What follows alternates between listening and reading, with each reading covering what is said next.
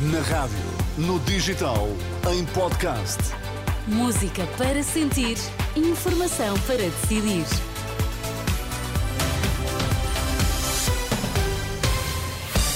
Notícias na Renascença, Maria João Costa, títulos em destaque. Depois de ontem não se ter comprometido com PCP e Bloco para um entendimento, hoje a pergunta é o que dirá Pedro Nuno Santos no encerramento do Congresso. Frio, muito frio, já a partir de terça-feira as temperaturas vão chegar a 5 graus negativos. Muito bom dia. Dentro de uma hora são retomados os trabalhos no Congresso Socialista, na fila, em Lisboa. Termina hoje a reunião magna dos socialistas com discurso de Pedro Nuno Santos. O novo secretário-geral deverá apresentar medidas que considera prioritárias do seu programa eleitoral de Susana Madureira Martins. E é esperado que seja uma intervenção mais programática. Esperam-se propostas concretas, embora alguns socialistas com quem fomos falando ao longo do dia até achem que Pedro Nuno Santos, o líder socialista, nem precisa de abrir muito o livro para não se comprometer muito. Era bom que o líder do PS espevitasse também um pouco este Congresso. Até agora não houve um momento realmente arrebatador. O discurso de abertura não levantou propriamente os socialistas e ninguém na sala e o ambiente tem de facto sido algo morno. Este sábado, eh, Pedro Nuno concentrou muito as críticas à direita e não disse também, o que é significativo, não falou uma única vez dos parceiros de esquerda da Geringonça, do PCP ou do Bloco de Esquerda. Portanto, não se comprometeu e não disse o que fará no pós-eleições e vamos ver se Pedro Nuno Santos eh, vai optar ou não eh, também por este domingo deixar a questão da governabilidade e da relação com a esquerda para a campanha eleitoral.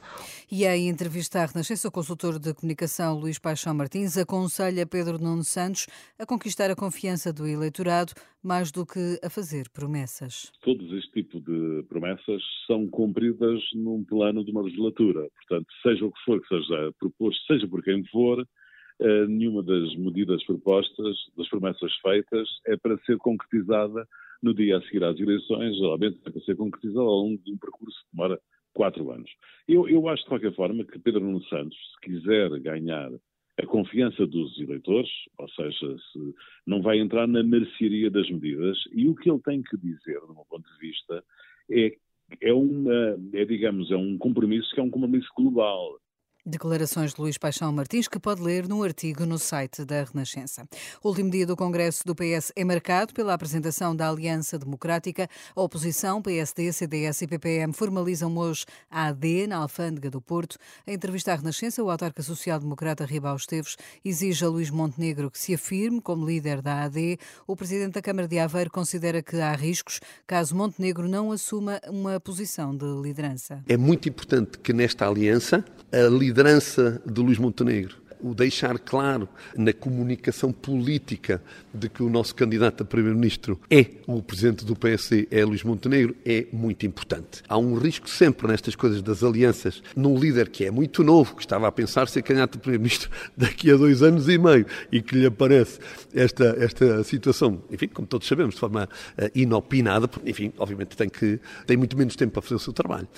O programa do, da AD foi divulgado ontem, depois do discurso de Pedro Nuno Santos. A apresentação está marcada para as 5 da tarde.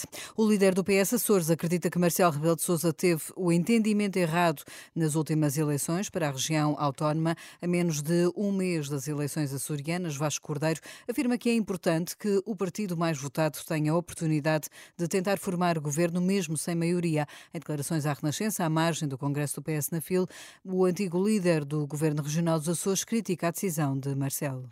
Quem ganhou as eleições em 2020 foi o PS. Aquilo que eu acho que o Presidente da República, o representante da República eh, devem fazer é, no fundo, ter uma leitura eh, do Estatuto Político Administrativo e daquilo que o povo açoriano diz, se essa situação acontecer, que, na minha opinião, não tiveram em 2020. Declarações do presidente do PS Açores ao jornalista Tomás Anjinho Chagas, que pode ler em rr.pt.